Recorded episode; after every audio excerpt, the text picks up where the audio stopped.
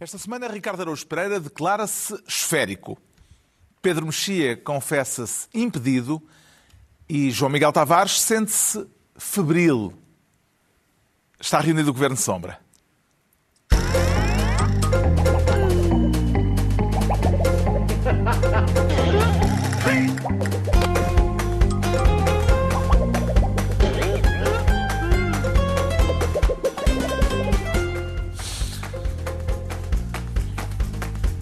Ora, viva, sejam bem-vindos no último dia do estado de emergência, que durou um mês e meio este fim de semana. Ainda haverá medidas de confinamento obrigatório, não se pode, por exemplo, sair do conselho onde se vive. Mas a partir de segunda-feira entra em vigor o desconfinamento gradual e é por isso que o Pedro Mexia quer ser ministro dos 4 mil. Uma pasta que podia chamar-se também ministro das linhas vermelhas, por exemplo. Sim, mas eu escolhi os 4 mil, que são as 4 mil camas, porque basicamente. Dito assim, se calhar temos de explicar 4 mil melhor. camas de uma vida, parece um poema do David Bruno Ferreira. 4 Eh, não, quatro ele tem um mil, poema assim. quatro mil Eh, camas numa, nas, eh, nos hospitais. Nos hospitais, sim. 4 Eh, mil é o número de, de internamentos SNS, por Covid-19, a partir do qual haverá um retrocesso nas medidas de confinamento. eh, nesta altura são menos de 900 os internados. Uhum. Eh, eh, Parece-lhe útil termos uma meta assim quantificada? Eu, eu sempre tive metas, sempre tive ceticismo quanto a metas quantificadas de números e de datas, etc., porque não percebia bem o que é que qualquer uma delas queria dizer. Tem que se retomar em 15 de maio, ou não sei, não sei o que é que isso quer dizer. 4 mil camas, sei o que quer dizer. É absolutamente indiscutível. Não há nenhuma, quer dizer, o número podia ser este ou qualquer outro, mas o, o- o limite do SNS é o limite indiscutível para eh, os limites à reabertura, ou seja, o, o- ponto que pode vir a ser de retrocesso se se verificar que de repente os contágios disparam. E, portanto, eu, assim como eu me mostrei muito cético quanto a, a datas e números que não, para mim não queriam dizer nada, é este número, que não é uma data, é um número só, quer dizer tudo. É muito eloquente. É muito eloquente e é, num certo sentido, indiscutível. Ninguém eh, certamente achará. Ou seja, é um número que não se pode contestar. Eh, não não- acho que não se pode contestar a ver só estas câmaras, imagino eu que seja um número fidedigno, e sobretudo acho que não há ninguém que vá dizer ah, não interessa nada, então se houver, se houver 10 mil pessoas não há problema nenhum. Toda a gente percebe que há um problema e, portanto, eh, neste momento esta é, e toda a maneira como foi apresentada eh, eh, o plano de reabertura, o gradualismo, a, a reversibilidade das medidas, pareceu-me eh, bem em O. Primeiro-Ministro anunciou os moldes em que vai iniciar-se, eh, a partir de segunda-feira, esta primeira fase do desconfinamento. Parece-lhe um avanço tímido ou adequadamente cauteloso, João Miguel Tavares? Ah, Eu, como sou um rapaz apressado, gostava que já tivesse acontecido há 10 dias. Mas, eh, tirando a questão das escolas, eh, em relação às quais eu acho que o governo não foi corajoso, não foi atrevido, provavelmente mais por falha do, do Ministério da Educação do que outra coisa, não sei, é uma coisa a ver. Eu não tenho grande Bem, o impressão. do- atrevimento nesta circunstância é, é capaz de ser. A um única coisa que eu acho é que eu, eu compreendo complicado. mal, atenção, eu não, eu não estou a dizer que agora no dia 3, na segunda-feira, toda a gente, todas as crianças devessem ir Quatro. para a escola, uh, dia 4 devessem ir todas a- para a escola a correr, não era isso. Mas não vejo grande justificação, tendo em conta, como todos nós sabemos, que vão ser prejudicadas, evidentemente, as, as- as crianças mais pobres, com mais dificuldades, com menos acesso às internets, ahm, que, que, que esta medida tenha sido tomada tão cedo, porque eu, além de maio, ainda, venho, ainda vejo junho e também poderia perfeitamente ver julho e poderia perfeitamente ver agosto. E dizer às, às crianças, eh, sabendo tão pouco como nós sabemos sobre aquele vírus, que só, pode- que só regressam em setembro, isso eu compreendo mal. E com- Mas com as isso- crianças não são só as crianças, não é? É uma, uma mobilidade social eh, muito para além de- das crianças que estão Exato, na escola. pois, não, para mim esse é o problema. é que Não são só as crianças que estão na escola, são os pais das crianças que têm que ficar em casa a tomar conta delas, ou pelo menos de muita dela- muitas delas. Tirando esse aspecto, que eu compreendo mal, e acho que podia-se ter sido mais ambicioso, ah, o resto das regras e a prudência, eu acompanho António Costa. Eu acho que ele esteve bem, esteve bem a explicar ah, o- as suas opções na entrevista que deu à RTP, e eu acho que ele tem estado, de um modo geral, bem. A, a- a prudência de esperar 15 dias e ver o que é que acontece parece-me perfeitamente razoável. Lá está, por isso é que eu preferia tivesse já começado há mais tempo, porque os primeiros 15 dias já estavam a passar agora, mas não tenho nenhumas críticas a fazer. Isto, se de repente não existir uma segunda vaga, não é?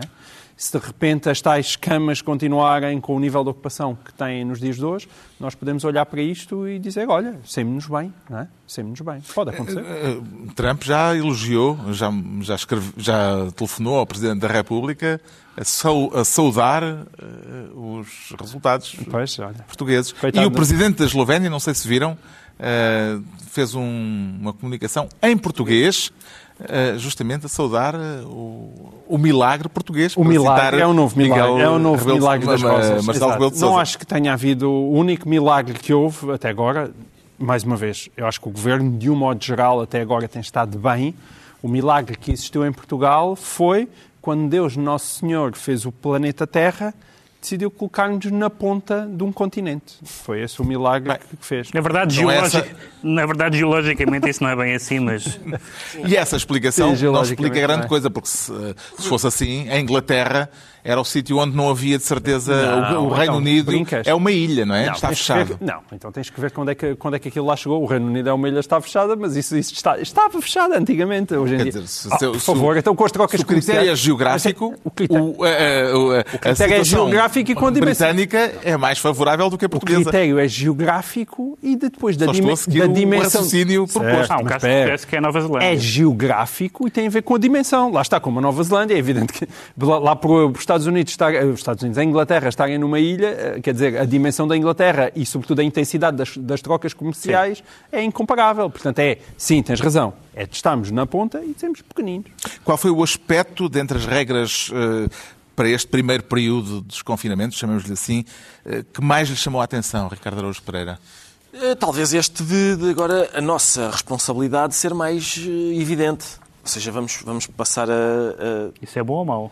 Eu acho que é- tem um lado interessante, que é eh, agora é que nós vamos ver como é que nós, enquanto povo, o nosso civismo, temos, temos muito mais motivos de orgulho. Mas isso é preocupante porque alguém dizia que, que muitas destas regras apelam a um dever cívico. Exato. E toda a gente sabe que a, a- a outra, o outro dever cívico que nós temos é votar. Sim. Portanto, se cumprirmos. Foi o, foi o, o jurista Bacelar Gouveia. Exatamente, foi exatamente. Foi o Bacelar Gouveia que disse isto. E, e com razão. Não. Porque, com razão. Porque se vamos, a- se vamos apelar para o dever cívico. Aliás, os juristas têm posto, já vamos falar disso daqui a bocadinho, têm posto algumas dúvidas sobre a questão do estado de calamidade, mas já falamos disso. Sim. Não, mas eu queria contestar Bacelar Gouveia, porque ele diz, não, o dever, o dever, o dever cívico que a gente tem é, são as eleições e vê-se como a gente o faz. Ficando em casa. É o que a gente faz nesse normalmente Já estamos eleições. Portanto, é aquilo que fazemos É melhor. manter o padrão, Exatamente. manter o padrão. Normalmente ficamos em casa. Eu Aquilo que tenho- fazemos bem é ficar em casa. Sim, eu tenho- é, cla- é claro que eu- nós temos que nos eh, refriar, que manter, manter uma, uma postura, digamos, defensiva. É claro que eu tenho muitas saudades de nós estarmos aqui a esta mesa um pouco mais próximos uns dos outros. Sinto falta do contacto morno das fofas carnes do Pedro.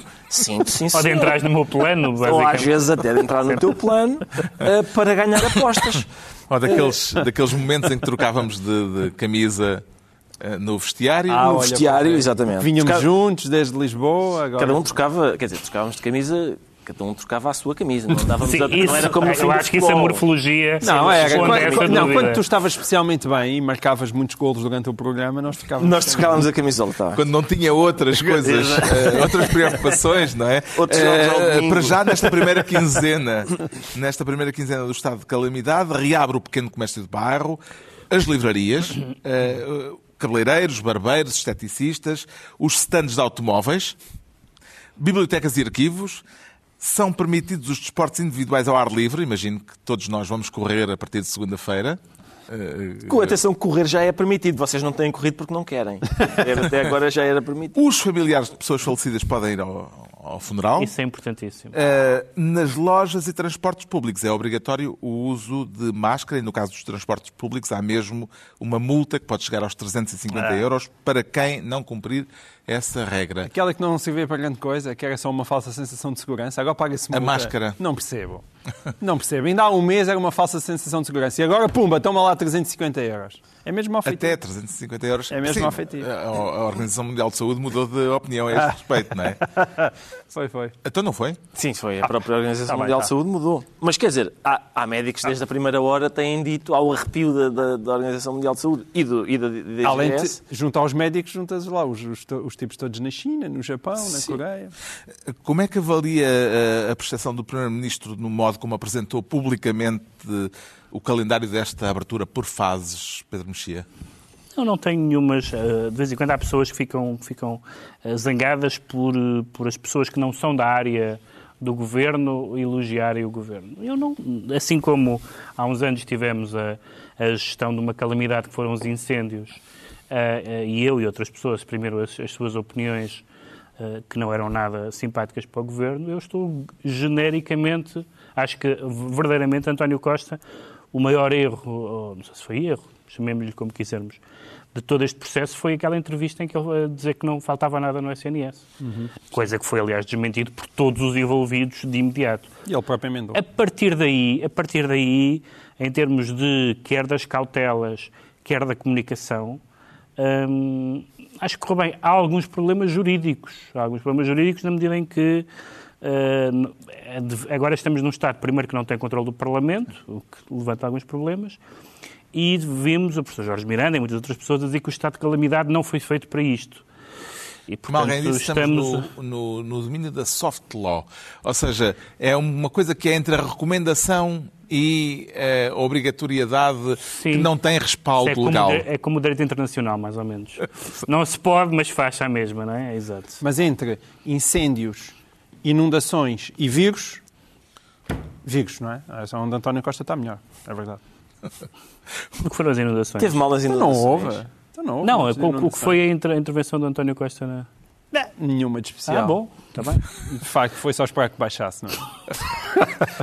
O Primeiro-Ministro fez questão de repetir por diversas vezes que esta primeira fase de abertura pode ser revertida. Aliás, disse mesmo que não terá eh, vergonha, acho que foi Rebuço. Rebuço eh, de voltar atrás se for necessário, se a se a situação piorar substancialmente. Vê algum custo político para António Costa nessa eventualidade, se ela vier a ocorrer, João Miguel Tavares? Não, não, isso não vejo.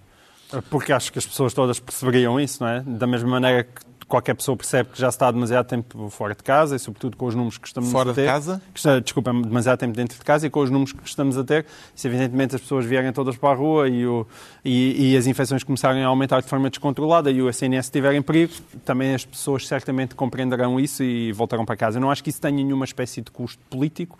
Os custos políticos não estão no combate ao vírus, mas vão estar no combate à destruição causada pelos vírus. Aí é que vão estar os custos políticos todos. E é aí que o algodão vai funcionar. Não, eu acho que há dois algodões. Há, um- há o algodão do combate. Eu, eu refiro-me ao algodão no sentido daquela, da prova do algodão. Da prova do algodão que eu próprio falei. Disse Sim, que sim. nesta altura vai eh, avaliar aquilo que é o, eh, o trabalho de António Costa. No combate ao vírus nesta primeira, fra... nesta primeira fase, sem dúvida alguma, que António Costa passou na prova do algodão. A, a prova seguinte, não é? É a prova económica. Que é a prova económica, ainda não, ainda não passou. Bem, isso também E depende aí muito da, da, da bazuca, da fisga, Sim. da porção de ar. Esse é o problema. Não é? Nós estamos demasiado dependentes, não é? como temos muito pouca margem de manobra, estamos dependentes de- da- do armamento que vier eh, de Bruxelas. Pois. Onde é que faz questão de ir na- já na segunda-feira, eh, quando se der esta primeira fase de reabertura, Ricardo Araújo Pereira? vou a todo lado, Carlos. Vou a, todo todo- lado? todos os locais referidos anteriormente. À esteticista, talvez não. Ah, Parece-me que é chover no molhado. Mas eh, A todas as celebrações de todas as confissões religiosas? todas, vou todas. Vou, sim, sim. Vou à sinagoga. Mormons? Vou tudo, tudo. Ahm, não, mas vou a ir a, a ir a algum... Cientologia. Até assim, por acaso, tenho curiosidade de saber o que é que eles fazem lá. Mas existe, Olha, existe não cá a sei, Cientologia, não sei não quantos. sei. não Há sei um quantos. gabinete. Há um gabinete. Eu vou, mas hei de ir a qualquer lado. A, a livrarias certamente irei, só pa- até, para, até para fazer despesa. E ainda por cima aproveitei a, a quarentena para ah, pôr alguma ordem na minha biblioteca. Ah, Há uma, uma pessoa neste momento que está a rir muito desta. Vocês não, vocês não, mas. Lá em casa? Sim, há uma pessoa que está a rir muito. Mas a Mas rir atenção, por- Pedro Mexia fez o mesmo. Fizer- Até ele tem simpaticamente tem-nos trazido Com livros um todas décimo as de casa. Com um décimo de casa, certo? Mas ele diz que precisava de, um- de uma pandemia que durasse 5 anos. Tenho distribuído livros Mas como... do Ricardo não nos tocou nada. Do Ricardo, não. Olha, Pedro Mexia tem trazido eu- boa literatura. Pois está bem, eu, aliás, é ainda hoje me por- trou- trouxe aqui um livro bem interessante que estava É capaz de mostrar. Mas é por escassez de espaço, não é? É por escassez de espaço. É por escassez de espaço. Sim. É a melhor razão para esse. Mas porquê que há alguém lá a rir-se em casa? Nada, porque eu- lá está, porque havia, havia uma, uma promessa de arrumar aquilo e, e E- sou e- capaz de ter sido um pouco relapso nessa promessa. Mas sim. Pensava que tinhas a tua biblioteca toda organizada, Boa Maria, parte- provavelmente Não, por ordem alfabética. Está por ordem alfabética. alfabética. Há dois ou três montículos, vamos dizer assim, Que não estão nas facto, prateleiras. Vão chegando e não são imediatamente E na segunda-feira vai fazer despesa para acrescentar uns acrescentar aos montículos montículos. Mas aos são- montículos já existentes. São montículos essenciais porque são obras de, de- que, que estão neste momento a ser eh, quer consultadas, quer lidas. São, são é duas mil, mas resto- porque eu, porque eu tenho capacidade para, tenho muita atenção, Então, sou, sou capaz de dar atenção a muita coisa. Multitasking. Exatamente. Dizem que é uma coisa feminina e afinal. E, e, e acredito que possa ser, mas eu tenho um lado feminino também extremamente forte, como Muito parece, bem. e transbordante, parece. Entregamos ao Pedro Mexia a pasta de Ministro dos 4 mil, quanto ao João Miguel Tavares, quer ser desta vez Ministro da Calamidade e da Constituição. O que é que une uma coisa e outra, João Miguel Tavares? António Costa, António Costa é que uniu uma coisa à outra. Acho que Ah, temos as imagens de António Costa no início desta semana em Passo de Arcos. Não, bem. em Passos de Ferreira. Ai, ai.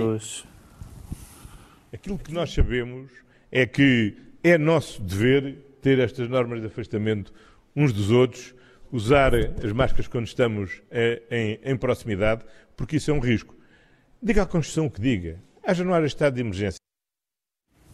o Primeiro-Ministro e uma declaração que levantou alguma celeuma, sobretudo nas redes sociais. Uh, lê as palavras de António Costa como um desrespeito ao quadro legal vigente, João Miguel Tavares, ou uh, como uma forma de dizer que não é necessário recorrer à Constituição uh, para sugerir às pessoas que mantenham as cautelas que devem ter neste novo período que aí vem? Não, eu, eu trouxe para aqui este tema só por um lado porque eu sou mau, é é só uma questão malévola. Porque, eu, É como- porque eh, disse eh, António Costa, eh, diga o que disser a Constituição. Sim, eu digo ao que disse é a Constituição. Claro que quando nós vemos estas imagens, a maneira como ele diz isto, parece que é assim um ampassant, não é? Mas, é. e é. E é. Mas, mas como, como eu Se ele tivesse dito isso. Ele não Enquanto- fala em Constituição, ele diz a Constituição. A Constituição. E- mas enquanto eu... Uma coisa enquanto- é transgredir a Constituição. Outra coisa é isto que ele diz. A Constituição. É Mas... outro documento. Mas o outro documento, a, Constituição propriamente dita, sobretudo as pessoas que achavam que a Troika estava cá e que era imprescindível fazer aquele trabalho porque não havia alternativa, levámos durante tanto tempo com o facto de andarmos a desrespeitar a Constituição e com tanta pancada da Constituição que agora tem graça vir António Costa a falar da Constituição com esta leveza. E como eh, eu sou daqueles que têm a teoria que os socialistas lá no fundo, eu acho que um bocadinho com o leite da mãe vem também um, um- um, aquela sensação a dono de regime. Os socialistas têm sempre isso, quer queiram, quer não. Eu estou mesmo convencidos que é por causa deles e, e sobretudo por causa deles que, que Portugal é, é uma democracia e não há alternativa. E portanto eles também acham que uh, aquilo que é a sua opinião, por regra, não pode ser anticonstitucional, não é? Agora, na verdade, quando nós nos sentamos a estudar esta questão da calamidade pública e quando ouvimos os constitucionalistas, eu tendo a achar que, de facto, como tu estavas há bocadinho hum, a dizer, é assim uma soft law levada com uma leveza muito grande. Porquê? Isto, um bocadinho só de... Sou o que digo, são os Um bocadinho- juristas citados pelo Expresso. Exato, mas nós lá em casa tivemos, a, nós, em minha casa, estive a, a analisar o caso e eu, enquanto semiconstitucionalista, não, sou, Sim, sim. não sou nada. Mas a, a discussão é interessante porque o que se passa é o seguinte: o estado de emergência está inscrito na Constituição. Está lá no artigo 19 e que diz que o exercício dos direitos, liberdades e garantias só pode ser suspenso em estado de emergência. E a calamidade aparece na Constituição só como uma justificação para o estado de emergência. Mas a calamidade pública, o estado de calamidade correspondendo a uma suspensão dos exercícios do- da liberdade, dos direitos, das liberdades e garantias, não existe. Não existe. Qual é o problema? Agora António Costa diz, estado de exceção não, agora é estado de calamidade. Além da questão linguística, que tu vais analisar a seguir, que é muito engraçado, nós passamos de emergência para calamidade e, no entanto, estamos a descer um degrau. A verdade é que o governo não tem o respaldo, e eu consigo perceber isso, para dizer certas coisas está a dizer. Ou seja, não é dizer que eu não posso mexer do não pode circular do ponto A ao ponto B, porque isso aí estamos a falar de restringir o direito à circulação. Isso consigo perceber. Mas dizer às pessoas, você não pode sair de casa. Ah, constitucionalistas dizem Mas que não, não diz isso. peço desculpa. Não diz isso. Diz que temos o dever cívico. Não, não, não. não. não o dever não. cívico. Se estiveres tem- doente, não. Diga. Se estiveres doente, não. Se estiveres, se estiveres infectado, não. Mas aí é, se houver Aí há uma obrigatoriedade. uma obrigatoriedade Outras questões. eh, que, que deve ser respaldada por uma ordem judicial. Eh, Tens outras questões, Sim. como por exemplo, eu estou aqui a citar, por exemplo, a questão, o Vital Moreira, quando, quando, quando referiu isto, que é a questão da liberdade de culto. Ou seja, tu vais dizer que as igrejas continuam fechadas. Há quem acha, e Vital Moreira não parece que vá à missa todos os domingos, mas acha que, por exemplo, a questão da liberdade de culto, que está para todos os efeitos neste momento suspensa, que, não, que isso é algo que não pode acontecer apenas num mas estado agora já de não, está, não vai estar suspensa a partir de segunda-feira. Não, Eh, não, as igrejas não abrem. As- As igrejas abrem na medida do- da, da relação entre as eh, confissões religiosas e a DGS para arranjarem uma forma de encontrar uma maneira da liberdade de culto voltar a existir. para todos os efeitos, seja ou não com o envolvimento da DGS, senhor constitucionalista, a, a verdade é que a liberdade de culto está limitada. E isso, segundo estes constitucionalistas, só como estado de emergência e não como calamidade. Pedro Mexia, depois de São coisas ouvirmos... pequeninas. Não, não, Pois- por, mim, termos- por mim continua. Depois temos ouvido o jurista João Miguel Tavares, entende a controvérsia Não, não, em relação agora a o esta... Não, não, não, não sou É, jurista, mas, eh, mas entende a controvérsia em torno das palavras do Primeiro-Ministro destas, eh, desta referência, Eu acho- diga o- a Constituição eu acho, que há uma, eu acho que há uma controvérsia hum, real, mas não são das palavras. Eu recebi um SMS a dizer ouve o que o Costa disse, diga à Constituição o que disser e tal. E achei uma frase, na verdade, o que ele disse foi dito muitas vezes, foi que antes de ser obrigatório os portugueses tomarem certas medidas, já tinham tomado voluntariamente. Não me parece que tenha dito nada diferente disso no contexto. Coisa diferente é saber aquilo que estávamos a há bocado, aquilo que o João Miguel falou e sobre o qual ouvimos vários, várias opiniões de vários constitucionalistas. O Vital Moreira também escreveu na, no, no, no blog um, um texto sobre isso. uh, é saber exatamente qual- quais são os moldes em que esta figura se, se aplica a este caso, qual é o conteúdo dela. Uh, e que garantias é que nos dá? Porque vamos lá ver, uh, apesar de tudo, haver medidas que são excepcionais, propostas pelo Presidente, aprovadas no Parlamento e aplicadas pelo Governo é uma coisa. Pro- propostas aplicadas e decididas pelo Governo é outra. E não estou a falar deste Governo, estou a falar aí da famosa questão do precedente. E acho que aí temos que avançar com uma cautela enorme. Não, tenho, não temos razões para crer, acho eu, que vá haver atropelos muito graves, mas estamos a entrar numa, numas águas que são, de facto, embora, embora a calamidade, mas é a calamidade é menos que a emergência, mas neste caso é mais grave do ponto de vista do melindro jurídico. Agora, isso não se retira das declarações da frase do Primeiro-Ministro, francamente. Eh, eh, Com este alívio da pandemia, vamos sair do estado de emergência, como já foi dito, para o, o estado de calamidade. Entende esta hierarquia de estados de exceção, Ricardo Araújo Pereira? Muita gente ficou surpreendida, Carlos, que a calamidade fosse menos grave do que a emergência. o Não estado eu. de catástrofe será ainda menor, não? Sim, Provavelmente. Não, não eu, pois eh, no semestre em que estive diletantemente a tentar perceber o que era o curso de Direito, tive, fiquei com duas impressões muito fortes. A primeira é que as pessoas praticam atos jurídicos por ordem alfabética do primeiro nome. Todos os problemas são Abel comprou a Bernardo um terreno, mas Carlos não sei quê, quid iuris. Ah, A segunda impressão é que, de facto, boa parte do direito consiste em dar às palavras significados diferentes do que elas têm no dicionário para que só as pessoas do direito possam perceber de que é que se está a falar. O que faz sentido porque se As toda a leis, gente... da, as leis Quer dizer, da... aprendeste tudo em Tudo, seis meses, tudo. Se toda a basicamente. gente- Se toda a gente folheasse o Código Penal e percebesse o que lá está, não precisava de pagar a advogados para lhe fazer esse serviço. E, Nem é- portanto, é, é dos muito piores, natural, nem é dos piores. é muito natural que de facto, eh, o Estado, coisas, que- coisas como essa aconteçam. Portanto, mas espera, segundo a tua teoria, a tua teoria, que que achei brilhante, Obrigado. portanto, obrigado. passamos de, de emergência com E, é isso? Passamos Para calamidade com C. para... E, portanto, desces um grau, é isso? Descemos, descemos, Portanto, deve ser isso. Deve chegares isso. a apocalipse, Eu- é, Se calhar é, Está quando resolvido. É estamos é, bem. é, é, está tudo ótimo. Está tudo tranquilo. A meteorologia Temos que para, este, para os próximos dias, eh, dizem os meteorologistas, que nos próximos dias vai haver uma subida de temperatura, um cheirinho a verão. Eh, Como é que avalia o perigo e as tentações que vamos ter eh, com o bom tempo? Carlos, lá está, teremos de ser, teremos de ser todos muito responsáveis Agora e diz-se resilientes. re- resilientes também, mas, mas teremos de ter, eh, teremos de ser eh, um povo com um civismo eh, a toda a prova e vai ser, vai ser interessante acompanhar o, o civismo do povo português em, em ação, digo eu. O João Miguel Tavares fica então Ministro da Calamidade e da Constituição. E é a vez do Ricardo Araújo Pereira se tornar Ministro do Layoff. Tem alguma boa tradução a propor para esta eh, expressão inglesa que de repente entrou no nosso cotidiano?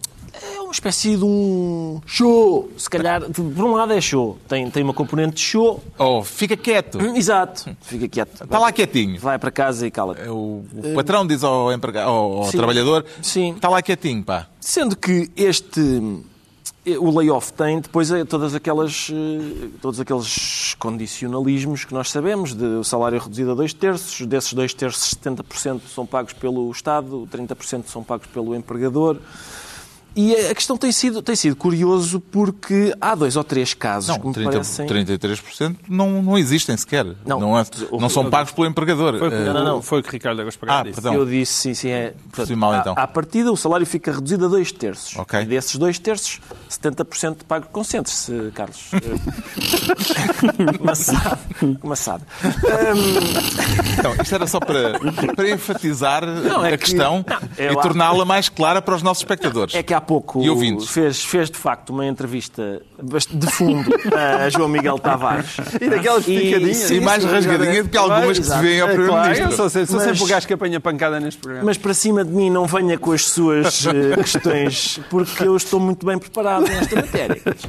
Então, o layoff. O layoff, o que é que, o que, é que se tem assistido? Algumas, alguns, algumas coisas divertidas, das quais falaremos também eh, aqui um bocadinho mais à frente, mas que eu gostaria de levantar já, se calhar, se me permitissem, que são, por exemplo, empresas, grandes empresas, grandes empresas que, algumas das quais obtêm benefícios fiscais, por causa daquela coisa do, ah, pá, nós, nós queríamos postos de trabalho e por isso, se calhar, temos direito a benefícios fiscais, sim senhor, e a gente diz sim senhor, e que agora recebem o layoff. Ou seja, Justamente, o PCP contesta a possibilidade, dada a grandes empresas, de recorrerem ao layoff. Eh, Compreende estes argumentos do Partido Comunista? Bom, compreendo porque, repara, o que acontece quando a gente dá benefícios fiscais às empresas é que há ali dinheiro nosso, não é?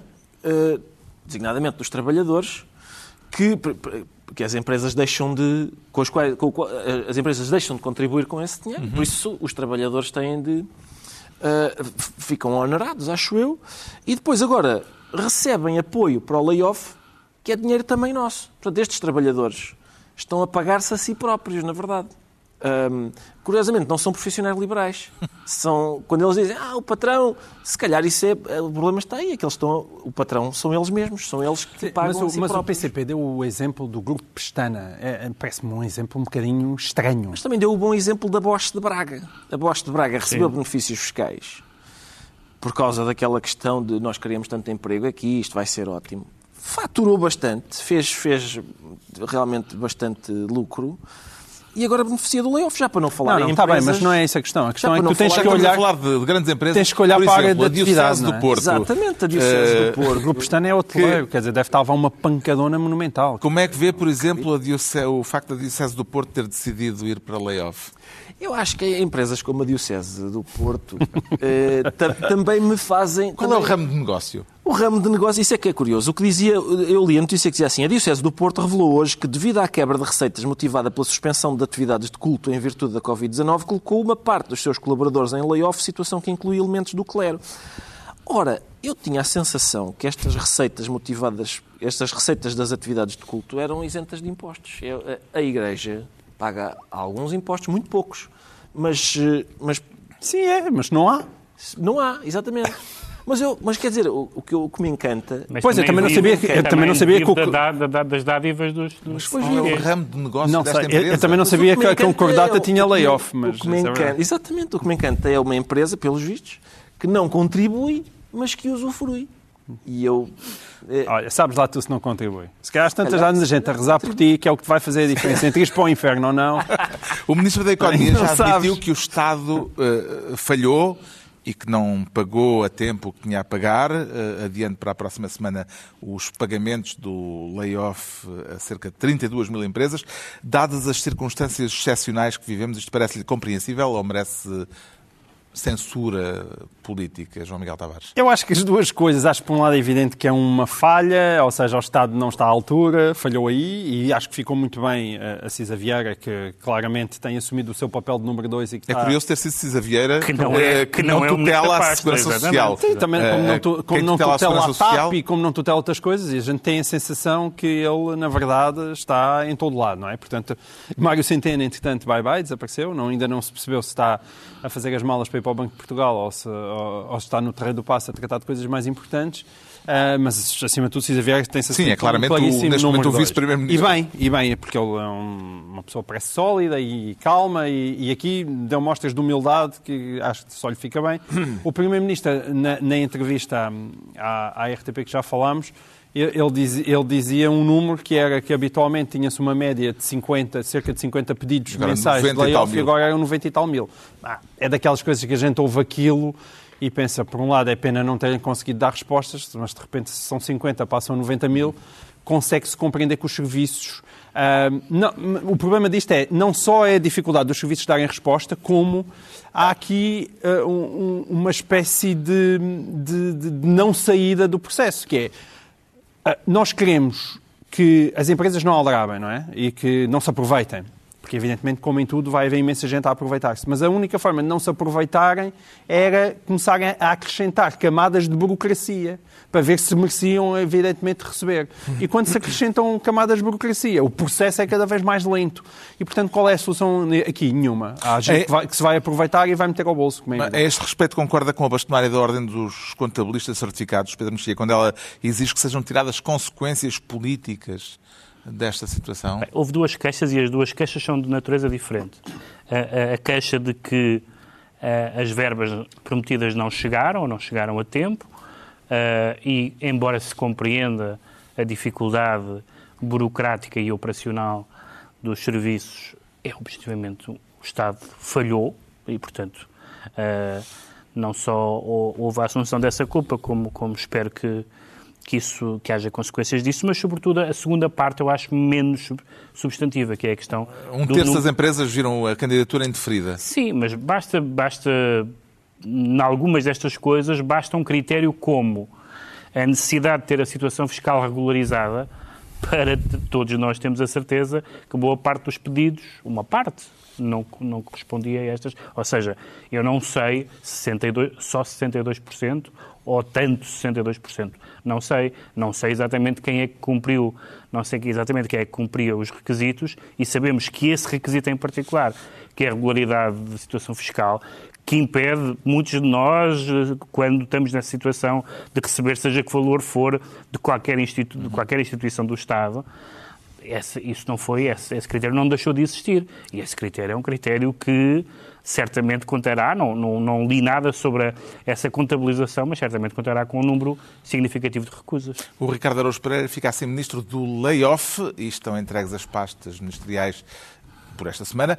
Altura para sabermos porque é que o João Miguel Tavares se sente febril e já se foi submeter à zaragatoa, João Miguel Tavares. Ainda não foi. Ainda não foi, Carlos. Quero falar da controvérsia a respeito da legalidade ou não eh, das empresas medirem a febre dos trabalhadores. A Comissão de Proteção de Dados diz que isso é ilegal.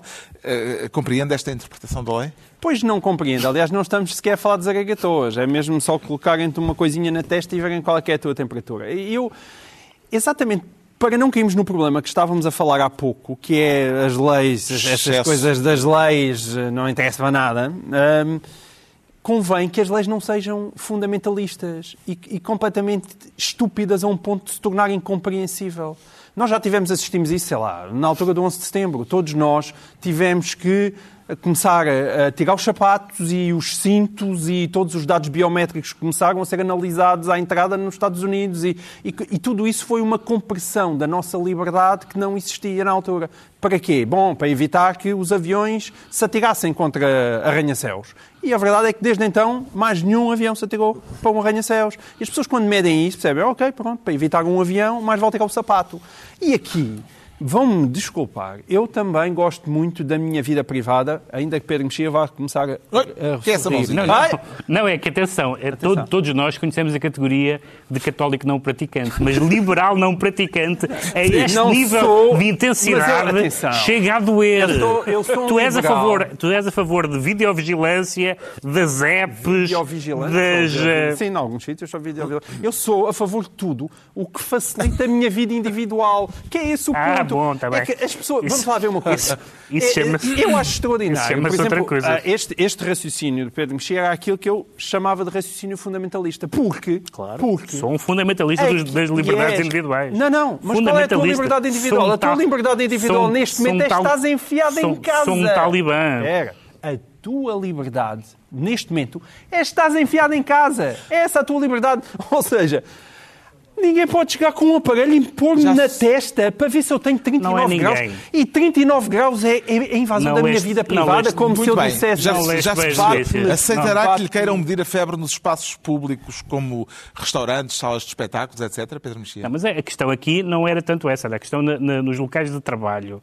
Nos locais de trabalho. E há por maioria de razão também, Não mas, há uma, eh, não, mas há uma diferença específica. E quando, quando eh, se estava a falar de eh, aceitar ou não, ou não aceitar, fazer ou não fazer, no caso dos locais de trabalho, há uma justificação e há um procedimento que quem se tem pronunciado sobre isso, incluindo a Comissão de Proteção de Dados, que é uma das instituições mais preciosas da República Portuguesa, eh, é. eh, o aí está o liberal. Não. Prote- Proteção de dados. Alusionar a Comissão de Proteção de Proteção de Dados. Mas, mas tem sempre uma interpretação mega fundamentalista e Claro. convém ter tino, porque isto, Claro. é, esta é incompreensível. O que se diz é que, no caso de uma empresa, sendo os dados de saúde, eh, dados de vida privada e dados melindrosos que, como se sabe, podem levar a despedimentos e coisas desse género. Febre!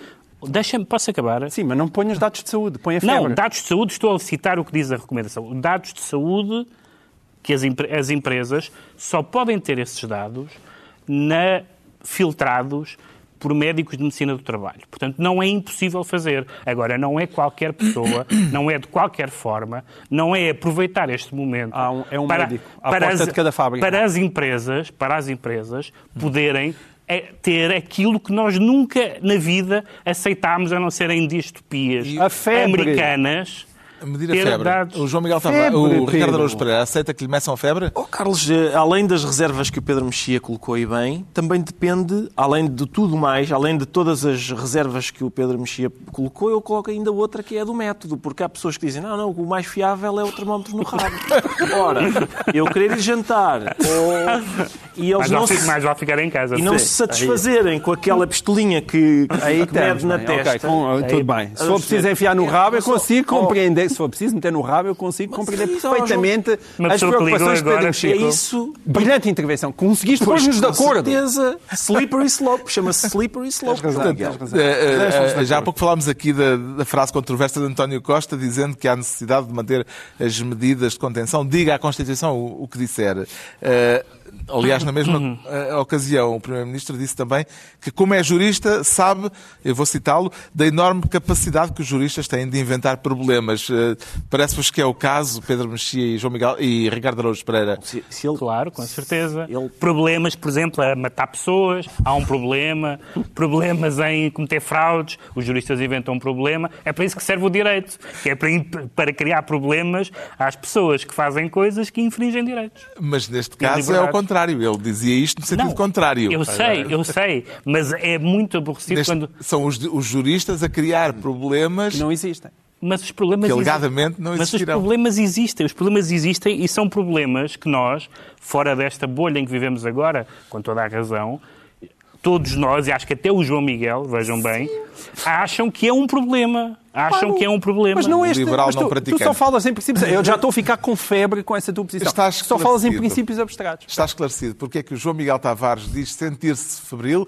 Quanto ao Ricardo Araújo Pereira, muito rapidamente, declara-se esférico, não é para se queixar de ter engordado durante este período Não, de não, quarentena, não, não. estou- estou muito Quer forte. confessar saudades do esférico, é isso? Saudades do esférico, mas, mas a apreensão é relativamente ao esférico. Ficou satisfeito porque- ao saber que vai haver, vai voltar a haver no final de maio futebol da Primeira Liga? Eu não diria, a questão não é satisfação, a questão é uh, fiquei desconfiado. Eu não tenho ainda a certeza que vai haver, porque olho para outros, para outros países e nos outros países uh, as reservas a que os campeonatos continuem são muito. São muito Em França já foi declarado o campeão, França já- acabou o campeonato. já acabou. Não me diga que queria que acontecesse o mesmo em Portugal. Não, não queria. A questão é, eu não estou a dizer que era isso que eu queria. É que se acabar o dizer- campeonato, Pois, eu já se sei. sabe, é a equipa aqui sei. à frente na primeira volta. Não, há vários. eh, há, vari, há várias, eh, vários. Por isso é que é sistemas- importante falar em abstrato. Lá está. Há vários Lá sistemas de, de- de definição do campeão. Eu tinha aqui até há pouco Eu acho que tempo. o sistema de, de ficar à frente da primeira volta É o, melhor- é o melhor, foi não é? uma invenção extraordinária nos jornais desportivos Sim, sim, portugueses. sim. Mas eu tinha. Que o, o presidente do Benfica parece que apadrinhou. Sim, mas eu tinha feito uma outra proposta que acho que, que gera algum, digamos, consenso, que é, do, que ordem é alfabética. alfabética. Ganhava o Aves e pronto, não se falava mais nisso. E senhor, e para o ano começava o outro. E para o Aniel Aves à Liga dos Campeões. E ao Aves à Liga dos Campeões. Estás muito alfabético.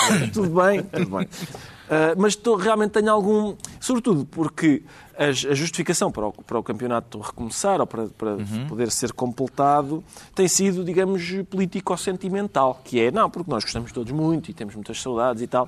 Dá-me a impressão que não é tem mais isso. a ver, tem mais a É ver capaz com de ter os direitos de transmissão Exatamente, o dinheirinho com que aquilo mexe. Sim. É capaz de. Eh, será que o futebol à porta fechada só para transmissão televisiva vai gerar o mesmo entusiasmo quando vemos estádios cheios, Pedro Mexia?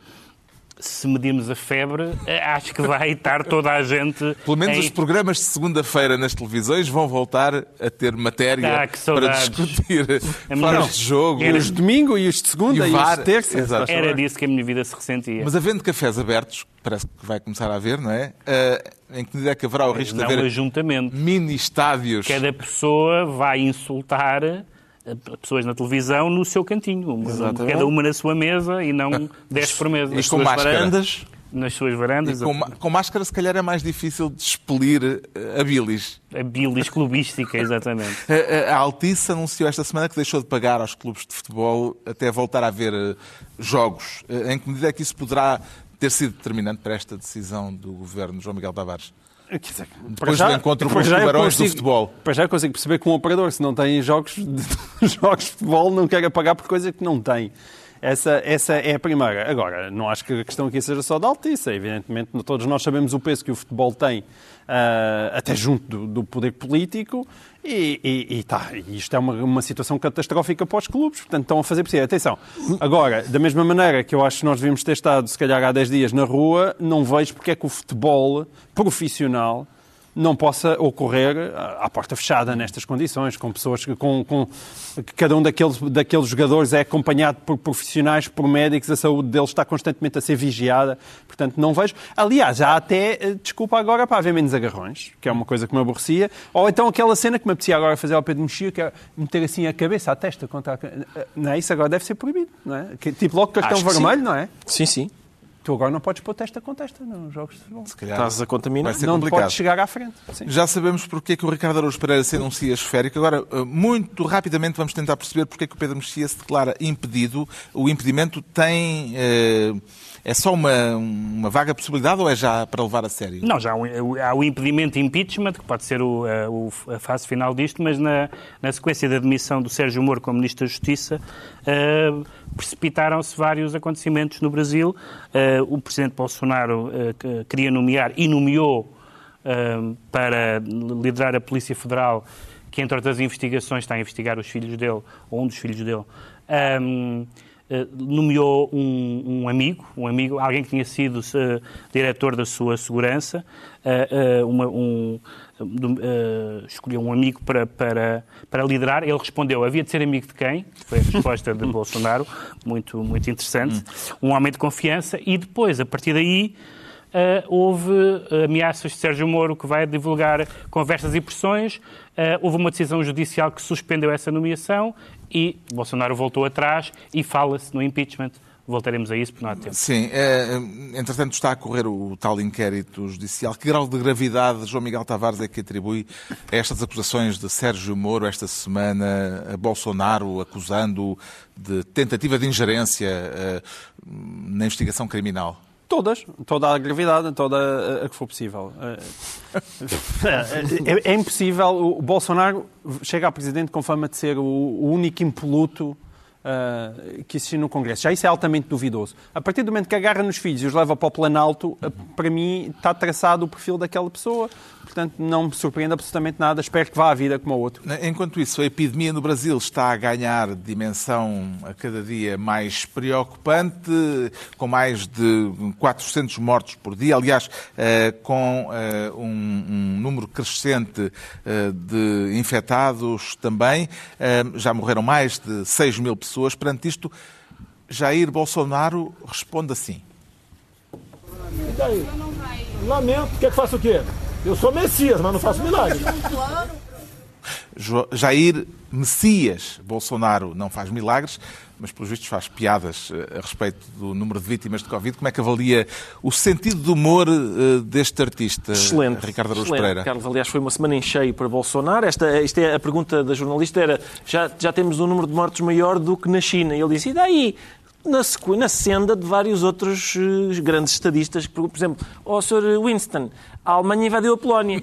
So what? Ele, há, há, toda uma série de estadistas que responderam com e daí a questões importantes e, e, e, Bolsonaro é apenas mais um. Só que esta é também a semana em que, lá está, o Moro se demitiu. O Moro era, que era um herói, havia, havia por toda a internet o Moro vestido com, com, com o fato do super-homem e com o S aqui. Percebemos agora que devia ter... É que já dizer, vimos isso. Devia dizer Danone porque ele, na verdade, era uma espécie de um iogurte que, cujo prazo passou na semana passada. Ele passou de. Vamos lá ver se ele não está já a preparar o pós-Bolsonaro, não é? Mas para os bolsonaristas, alguns pelo menos, passou de herói a vilão no espaço de Agora, horas. Muito rapidamente, os livros da semana que ainda estamos a apresentar porque ainda estamos em confinamento. Eu trago uh, um livro de história, divulgação histórica, extensão e queda, uma história do mundo em Dez Impérios, de Paul Strathern. Não é um historiador, é um matemático com curiosidade pela história que nos mostra o quão tudo é efêmero. E acho que basta isto, porque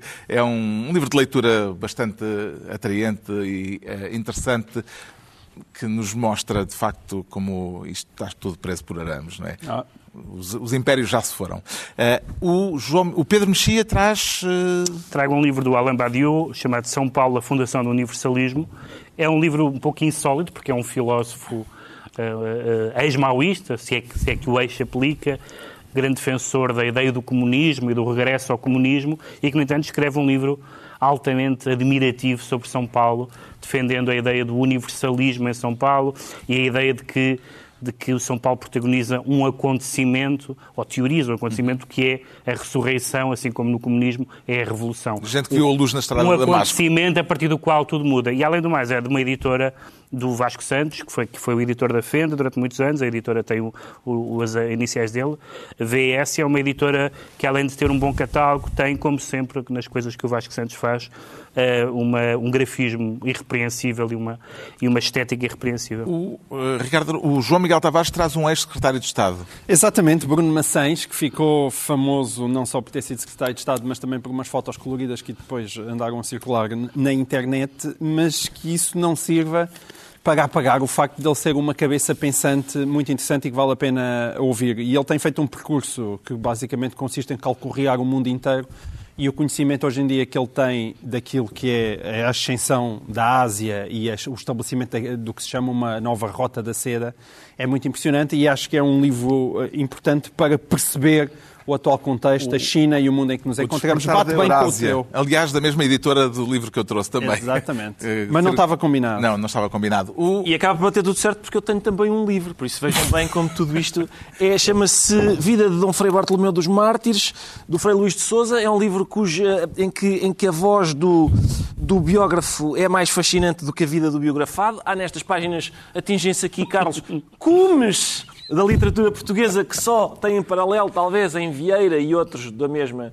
estirpe. O, o, o, o Frei Luís de Souza, Manuel de Souza uh, Coutinho, é, é, uma figura fascinante, da qual se dizia que, que tinha conhecido uh, Cervantes, porque aparece o nome dele numa, numa novela de Cervantes, mas o introdutor, que é o professor Aníbal Pinto Castro, diz, e bem, remetendo para este fascinante volume Mosaico e Silva, de curiosidades históricas, literárias e biográficas do Camilo, que de facto, como diz Camilo, do confronto do que é notório na escrita e na tradição com o romântico retrato que Cervantes nos dá de Manuel de Souza, tiramos ao claro que o Manco de Lepanto apenas conhecia o nome do cavaleiro português. Pronto. Manco de Lepanto, Um clássico. uma fascinante alcunha para... Imprensa Nacional para... Casa da Moeda. a casa e assim também está concluída mais uma reunião semanal, dois, oito dias, já sem emergência, mas em estado de calamidade, novo Governo de Sombra, Pedro Mexia, João Miguel Tavares e Ricardo Araújo Pereira.